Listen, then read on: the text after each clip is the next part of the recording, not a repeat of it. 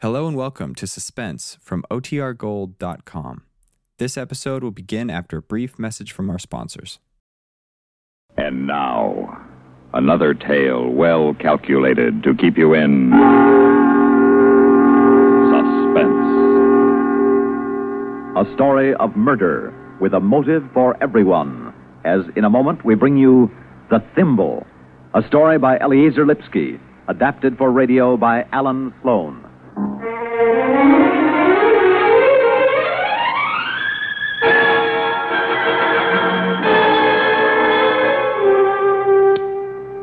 Yes, Miss Brady. Mr. Morgan, Yes. uh, Miss Dennis O'Neill to see you.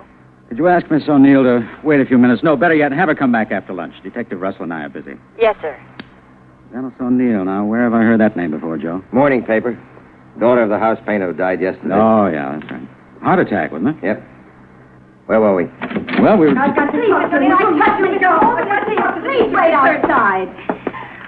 sorry, Mr. Morgan. This young lady just forced her way With the in. district attorney. It's all right, Miss Brady. It's Assistant DA, Miss O'Neill, and I'm Heath. Well, as long as you're in, won't you sit down? No, please. There's no time. You must hurry. Who's this man? Detective Joe Russell. Detectives, police. Won't somebody do something? They're going to bury her in two hours. Barry who, Miss O'Neill? Bury my mother. If the funeral's in two hours, shouldn't you be... No, no. You must listen to me. They wouldn't listen to me at the police station. They wouldn't listen to me at headquarters. You must listen to me. What is it you want to tell me, Miss O'Neill? My mother was murdered. She was poisoned. Why do you say that? Miss- Because my mother's heart was as strong as yours. She was murdered. And he signed the death certificate himself, and when I demanded an autopsy, he refused. Who is he? Well, don't you know?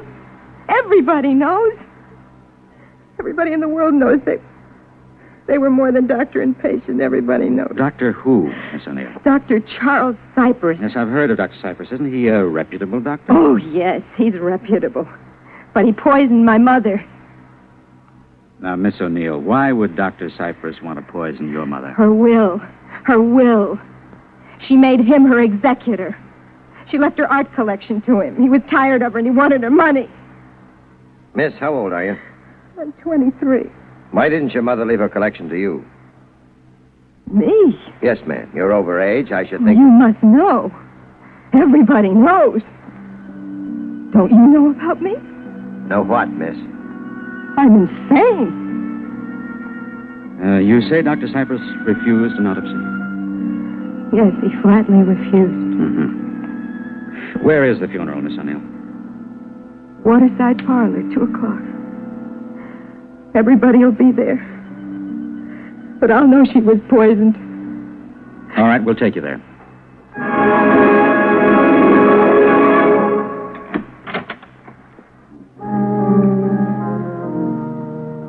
Venushka, Venushka, where have you been? We've been searching and looking. Yeah, they don't believe me. A- And these gentlemen, who, who, who are these gentlemen? I'm Charles Morgan, Assistant District Attorney. This is Detective Joe Russell. Uh, Venice, baby darling, go sit with the others. Let Uncle Mitya talk to them. It's terrible, terrible. She's breaking my heart. Are you her uncle? Uh, no, no, everybody calls Mitya Obliensky Uncle Mitya. Obliensky Gallery is 57th Street. Poor Temple was to have her finest exhibit tomorrow. Instead, her funeral today. Did the girl tell you her mother was poisoned? Of course. Oh, hysteria, despair, wildness. It's impossible. I was there. It was in my gallery, before my very own eyes. Why do you say impossible? We were all there. How could such a thing happen? I was there, Venice was there, Mrs. Cypress was there, and all of a sudden, oh, it hurts. The hand to the chest, the smile to the lips, then gone. Right there. And Dr. Cypress? There, there, I tell you, right there. Uh-huh. Is the doctor here now? Everybody is here. Why? I'd like to speak to him. Oh, of course, of course. I- I'll bring him. I'll, I'll catch him. You want a motive? Obolensky has one. Oh, how so? Guy handled the artist stuff, like stamps and collectors. Fewer of an issue of stamps, the more value. Fewer of a painter's work, ditto. No more O'Neill. No more O'Neills. Joe, you're a ghoul. Uh, Dr. Cypress? Uh, yes, uh, Mr. Morgan, I believe. That's right. Few questions, sir. Oh, by all means. What did Mrs. O'Neill die of, Dr. Cypress? What was the cause of death? Why, uh, heart disease, of course, uh, thrombosis. How did you know? Well, it was perfectly clear she had uh, coronary arteriosclerosis for years. Uh, if you come to my office, Mr. Morgan, I'll show you uh, Mrs. O'Neill's electrocardiograms for the last 15 years. Oh, as a matter of fact, uh, you may have already seen some of my work. Oh, where, sir?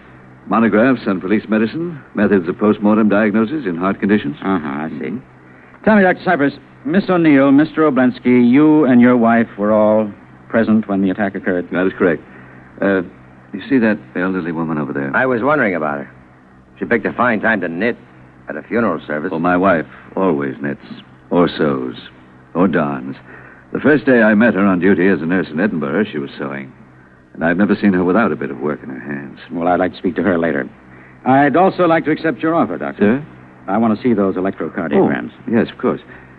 It's very kind of you to be doing this for Venice. Makes her feel much better.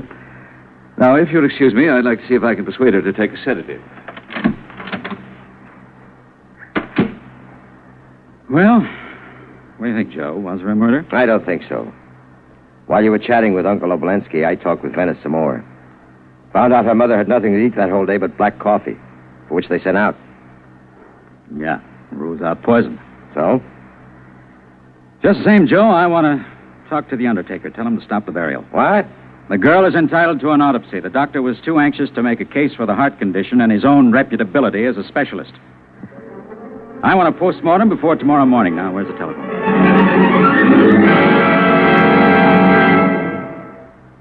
In just a moment, we will return for the second act of Suspense.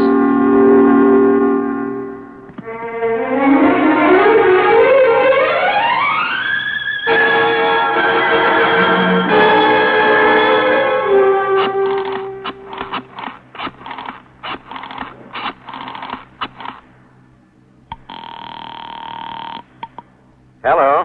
Dr. Wyman? Oh, speaking. Doctor, I want you to arrange to secure the body of a woman for an autopsy. Temple O'Neill, age 55. Great painter.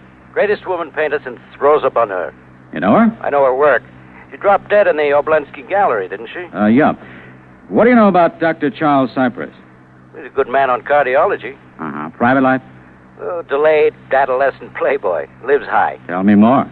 Oh, gambling, women, the usual. Any connection between him and the lady painter? Oh, that I wouldn't know. I know very little about live people. Why? Well, seems he refused a relative's request for an autopsy. Well, he's the doctor in the case. I I think you'll find that uh, his diagnosis will stand up. Well, that could be. Just the same, I want you to do this postmortem yourself. hmm? Oh, Okay, I'll do the PM. I always wanted to meet O'Neill.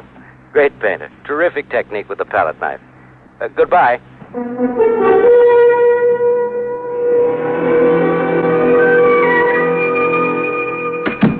Oh, uh, Mr. McCormick, I see you've come to see the chart. Yes, Doctor, yes, I have. All right, fine. Uh, Mr. Morgan, this is my wife, Mrs. Cypress. How do you do? Do you need me, sir? I best sit with the poor girl a bit. Well, Dr. Cypress has given her a sedative, Mrs. Cypress. I'd like you to stay. I'll do that, sir.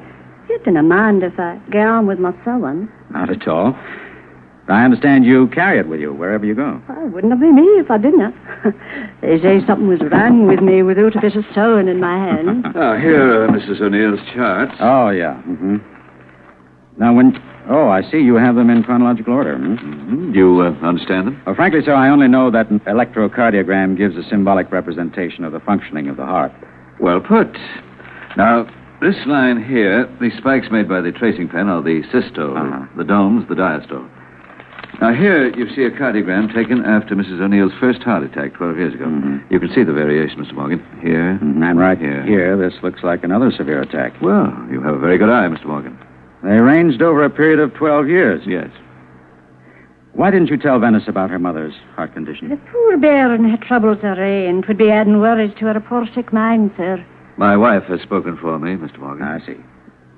Tell me, Mrs. Cypress, did you ever nurse Venice? Aye. That would be uh, professionally. It was or- when she was having delusions and persecutions, and till the time the poor lass was sent away for institutional care. Many's the night I stayed with her to calm her fears.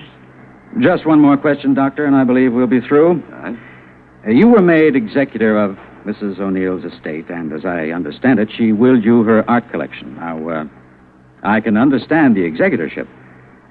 But why did Mrs. O'Neill leave you her art collection? Uh, sir, I can explain the cause of that if you don't mind. Please, Mrs. Cypress. The girl hated pictures. There was an I was caring for her when she broke away from me and slashed about the studio with a knife, destroying her mother's canvases in rage and hatred. Mm-hmm. All right, I think I've taken up enough of your time, but uh, I may have to call upon you for grand jury appearances. I'll want to go over the material I discussed with you today. You'll hear from me.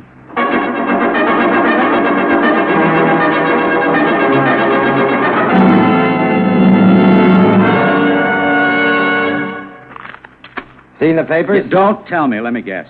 D.A. Holt's funeral, foul play feared. Artist funeral is called off by district attorney. Autopsy ordered in mystery death. Okay, Joe, you made your point. What are you going to do? Well, grand jury sits at three. I'm going to have all the witnesses in here one by one before we go in. And you and I are going to go over their stories right up to the last minute. Because if Dr. Weinman doesn't come up with something, we're liable to end up with nothing.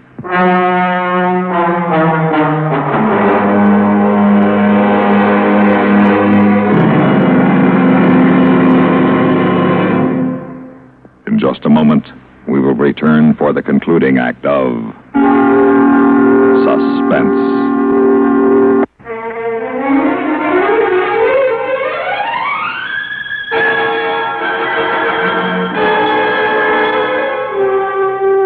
Everybody outside, Joe? Except Dr. Weinman. He said he'd been a little late.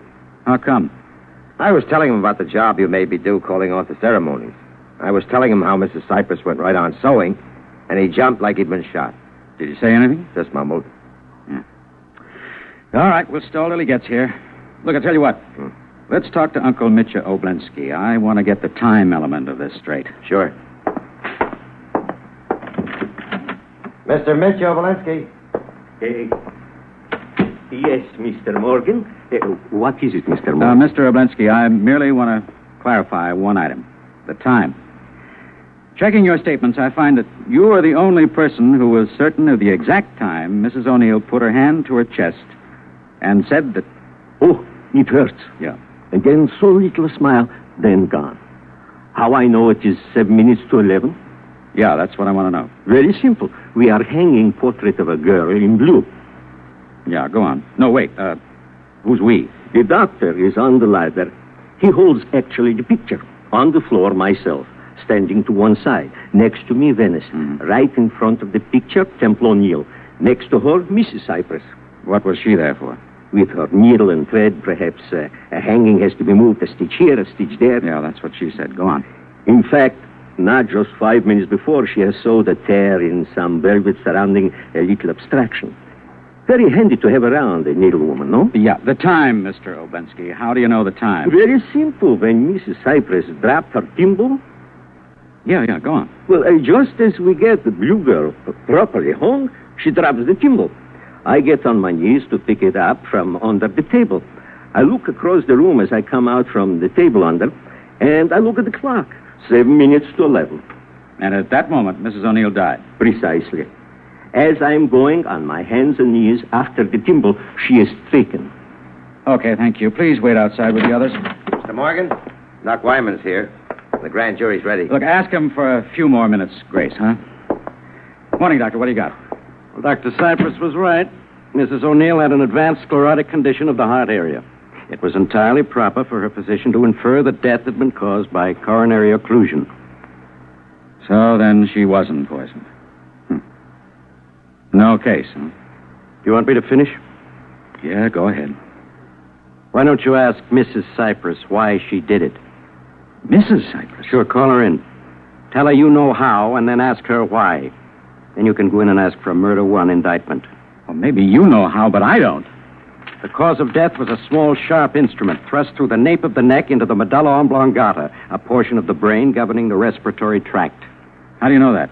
I found the instrument lodged in the brain. It was a needle. When Russell told me the old girl had a habit, habit, a compulsion, habit of sewing all the time. Listen to this, Joe. Go ahead, Doctor. I then found the hole in the back of Mrs. O'Neill's skull. Wait, wait, I just came in. Of course. The thimble. Joe. Joe, go out and get Mrs. Cypress. Mrs. And tell her to bring her sewing.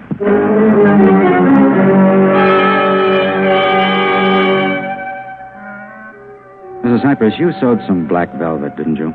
Oh, yes, sir. Frame in the picture, yes. Uh huh. And velvet is soft. Very soft, sir. Would you need a thimble for that? No, sir. But you would need a thimble to force a heavy darning needle through human flesh. And as a nurse, you would know the medulla oblongata was one place such a thrust could cause instant death. And in your constant companion, your sewing kit, you could hide the weapon. Come on, Mrs. Cypress, the grand jury is waiting. I'd like to have your story. You cannot prove it, sir. Oh, Mrs. Cypress, I think you know better than that. I strongly doubt you can prove it. Nothing would be simpler. You can read this autopsy report for yourself at the bottom of the page. The needle was found by Dr. Weinman in the medulla. Death was instantaneous. Now, the needle could have been thrust into her brain only by the person standing next to her. There were four persons in the room. Only one had a thimble. All right, Mrs. Cypress. What do you want to do? Sir, what would you do if you saw the man you married on the other side change before your eyes and grow too great for his old love? What would you do when the poor Fay Lassie blurted out the story of her own mother's affairs with your own husband? What would you do if you knew the one who stole him away from you had a condition of the heart?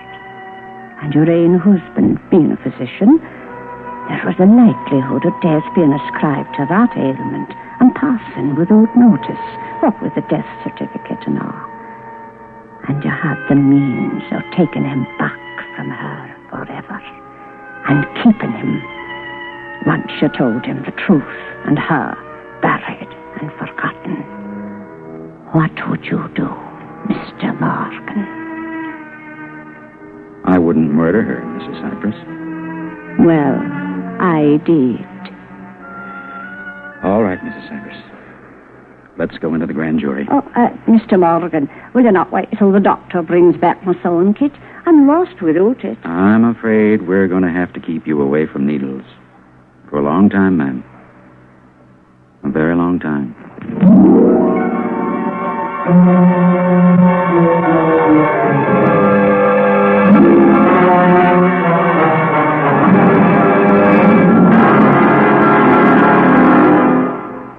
Suspense. You've been listening to The Thimble, a story by Eliezer Lipsky, written for suspense by Alan Sloan. In a moment, the names of our players and a word about next week's story of suspense.